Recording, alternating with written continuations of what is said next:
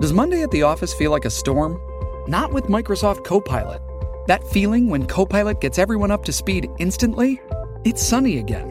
When Copilot simplifies complex data so your teams can act, that sun's shining on a beach.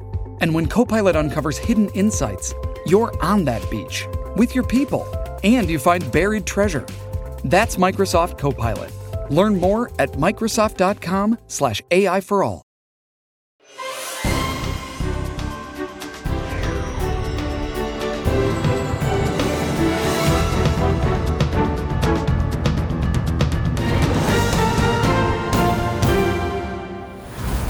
La scomparsa di Navalny, secondo le autorità russe, l'oppositore è rimasto vittima di una sindrome da morte improvvisa e che il corpo non sarà riconsegnato alla famiglia fino alla fine delle indagini.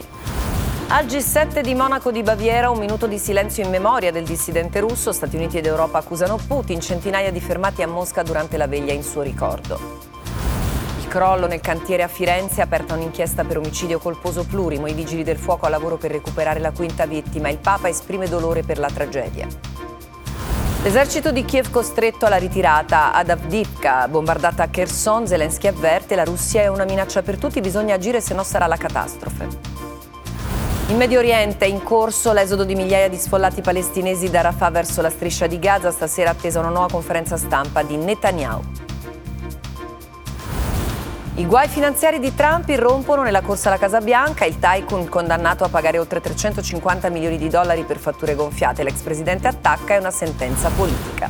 Lo sparo di Capodanno, secondo il RIS di Parma, ci sarebbe il DNA del figlio del capo scorta del sottosegretario del Mastro sulla pistola di Emanuele Pozzolo. Serie A l'Inter in piena fuga scudetto, pari fra Napoli e Genoa, alle 18 la Juve in trasferta a Verona, stasera la sfida tra Atalanta e Sassuolo.